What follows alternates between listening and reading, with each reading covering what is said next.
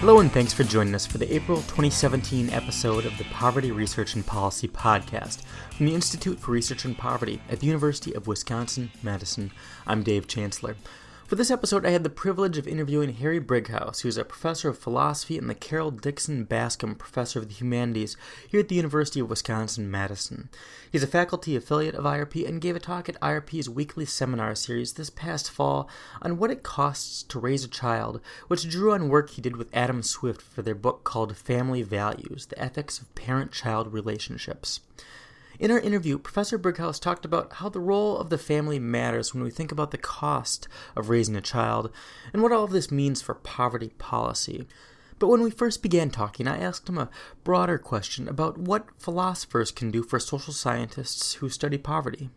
So there are there are two kind of metaphors for philosophy, right? One is as the as an underlaborer, and I think you know Locke had this idea: philosophy is an underlaborer for the sciences. Basically, we do this conceptual work so that you know what it is you're talking about, and then you actually go and talk about it and you find things out. And then the other the other metaphor is from my friend Tony Laden, who sort of thinks of philosophers as being like optometrists. So they give you a kind of a different lens, a different focus, a different way of seeing things, and so you see what it is you're studying slightly different, differently. You see a different um, problem than the problem you might have seen if you'd carried on seeing things the same way. So the the thing that I think moral and political philosophers, which is what I am, can do for social scientists is think rigorously about the value questions and offer resources for social scientists to do that to do that rigorous thinking. And I think when you do that, you will see slightly different problems than if you're sort of a lot of social science training, you kind of become really good at some method, and then you look for things to apply the method to. And sometimes do that really excitingly and well. But those problems are not necessarily the problems that you would be approaching if um, if you were thinking in value terms. Brighouse says philosophy can help us think about big picture goals, guiding research and policy, and as an example, he says we might look at the way we study charter schools. I've done a lot of work on charter schools, and if you think about high commitment charter schools, which focus on children in very disadvantaged children in urban areas and try to serve those children, there's an enormous amount of research about the effects of those schools on those children and but the but the research tends to be done in terms of the goals that those charter schools actually have. So the charter schools say we're going to send everybody to college, and so then the research is do they send everyone to college? Well, maybe sending everybody to college isn't the right goal. Which doesn't mean that the charter schools are doing the wrong thing. It may be that whatever they're actually doing better meets the goal, the, the right goal than um, sending everyone to college. There's very little research at all on the effects of those schools on the schools with which they compete, or you know, in, in, in the same ecosystem as them. Um, and I, if you care about disadvantaged kids, you don't just care about the disadvantaged kids who attend the charter schools. You care about disadvantaged kids who don't attend the charter schools. There's very little research on the effects of those schools, however successful they are with the kids that they teach, on the kids who don't attend them. I'm completely open to the possibility that those effects are good.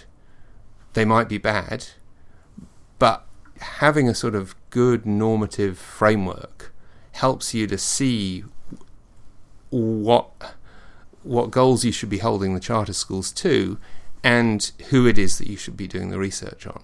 In part, Brighouse's book with Swift does just this. It focuses on the way we think about the big picture goals of raising children and the role of the family in trying to achieve those goals. One part of it is not very controversial, I think, which is that it the parent child relationship, having a parent, is good for children. So it's good for children um, because it contributes to their developmental uh, needs, but it also enables them to have kind of a daily lived experience that's valuable in a way that we think is not sustainable by other kinds of institutions. You know, without the family, other fa- other institutions just can't provide those goods. It's also valuable for adults. So we think adults get tremendous uh, value from and, and, tremendous well-being from uh, meeting the challenge, the very complex challenge that is overseeing a child's development. Especially because when you with children, the aim is not it's not like a pet. The aim is not to just make them happy. In fact, often the aim is to do things which you know are going to make them unhappy in the moment because what you're trying to do is you're trying to get them to a point where they can be independent of you. And so you it's not the kind of relationship where you're loving the being and the being is loving you and that's the end of it. It's like you're loving the being, you know, you're loving the child and the child might or might not love you depending on uh, exactly what's going on. Um, but you want to get to you, your aim is to get it to the point where it can live without you and can reject you if it wants to. Raising a child so that they can live without you is a complex challenge, and Brighouse says there are sort of two main themes or questions we can think about in trying to understand that challenge. One is about, if you like, the relationship between the family and the world. So, parents pass on advantages to their children, which enable those children to compete better in a competitive society and compete better in a way that harms other people.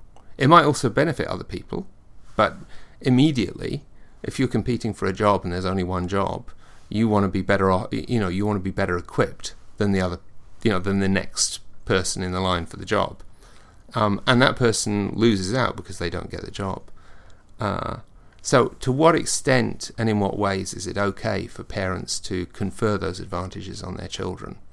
Um, knowing that in conferring advantages on their children, um, you're going to be giving them a leg up in competition with other people. And there's also an opportunity cost because you could be advan- conferring advantage on other children who are not your own and who are worse off than your own. So that's one set of questions. And then the other set of questions is about shaping the children's values. To what extent is it okay to uh,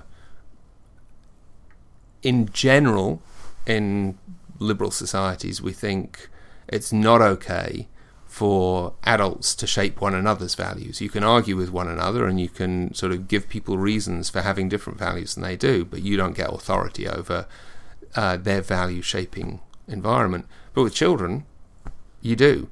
We think that's an inevitable part of the family, but we also think there are limits on what parents may legitimately do to shape their children's values. Professor Brighouse says many parents face challenges when it comes to passing on advantages or values to their children that can ultimately help them succeed. When you come into the real world, away from philosophy, you see a world in which lots of the conditions that you might sort of ideally want are not present.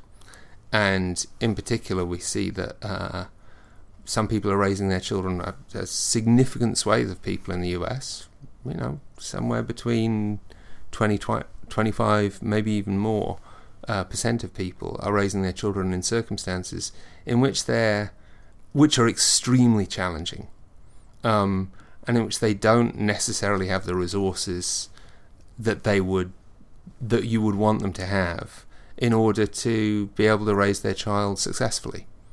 That means the child being able to, uh, well, what I did in the talk was I sort of gave some conditions, certain capabilities that you want a child to have by the time they reach adulthood.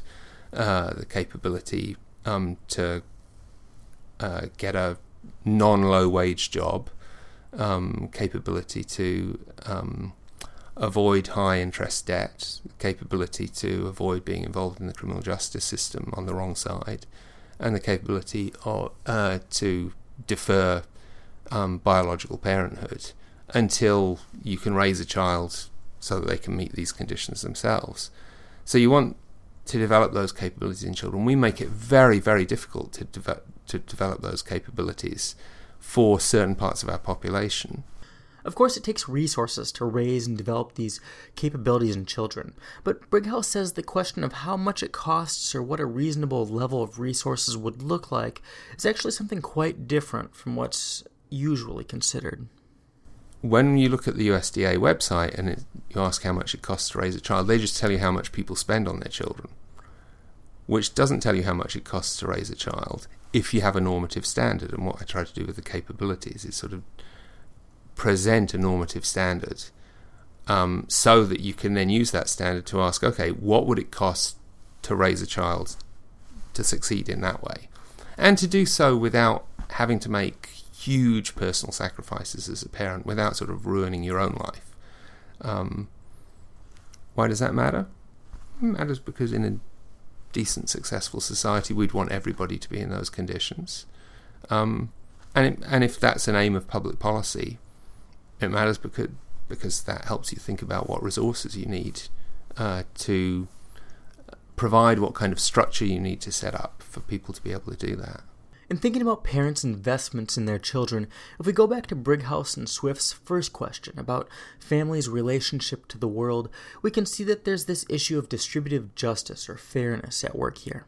There's a very uh, long tradition in political thought um, of which goes back to Plato, in fact, in a way, um, of thinking of the family as being at odds with distributive justice, and distributive justice uh, requires that we redistribute opportunities. It requires that we maybe redistribute resources beyond that, um, and the family stands in the way of that. So one, because, and it stands in the way of that because of the kinds of intimate interactions that parents have with their children and the kinds of permissions they feel with respect to their children, so that they can um, uh, advantage their children or, or, or so that they can do things which, in fact, although well-willed, end up disadvantaging, disadvantaging their children. There are two standard in that tradition of thinking, there are two kind of reactions, if you like. And so one is the conservative reaction, which says, well, the family is really important, so forget about distributive justice. It stands in the way of distributive justice, too bad for distributive justice. And we've got a lot of sympathy with that view, at Swift and I. And then the other response is sort of the response of somebody like Alexandra Kollontai or the, the communists of the late 19th, early 20th century, which is, well, the family stands in the way of justice, and the family's terrible. Let's get rid of the family, right? And then we can just have justice. And our, and you know we don't have sympathy with that view about the family, but we do have sympathy with that view about justice. We think justice really matters.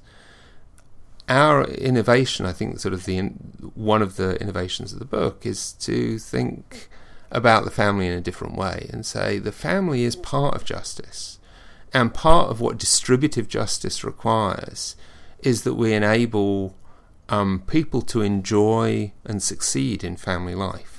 Brighouse says that, for example, a government that's trying to make society more just should understand that in doing so, it's also better enabling parents to meet their goals in relation to their children by helping create the conditions for families to succeed. That matters particularly for you know poverty because poverty is just a condition which makes family life much harder to succeed in. It's a condition which, um, you know, I, I sort of, well, it's not funny, but you know, I, the poor have less of lots of things. The poor have less money, obviously. They've less education. They've less safety in their communities. Um, they've less high quality health uh, care. They've less uh, good public health provision, t- typically. Um, they tend to live in uh, neighborhoods or areas which are more polluted, which are, um, you know, we've got the example of Flint where, you know, the water isn't even properly um, treated. But they've more of one thing, which is stress, and stress is toxic. And relieving poverty, well, let's put it stress is toxic. It's toxic to family relationships. It's toxic to health. It's toxic to the ability to uh, benefit from education. Um, and relieving poverty re- lessens that toxicity. It lessens stress. That's why that's why poverty is bad because of all these things, and that's why relieving poverty is good. Um, it enjoys it enables people to get more out of their lives, but especially as it enables people to be more successful in their family life. That is, it enables children to grow and develop more successfully. It reduces the amount of sacrifice that parents have to make in order to ensure that their children grow and develop successfully, and it makes their daily lived experience within the family um, a more fruitful, more flourishing, more enjoyable one. Thanks to Harry Brighouse for taking the time to talk to us. If you want to learn more about this work, check out Brighouse and Swift's book, Family Values The Ethics of Parent Child Relationships from Princeton University Press. This podcast was supported as part of a grant from the U.S. Department of Health and Human Services, Office of the Assistant Secretary for Planning and Evaluation, but its contents don't necessarily represent the opinions or policies of that office or any other agency of the federal government or the Institute for Research on Poverty. Thanks for listening. To catch new episodes of the Poverty Research and Policy Podcast, you can subscribe on iTunes or Stitcher or your favorite podcast app. You can find all of our past episodes on the Institute for Research and Poverty website.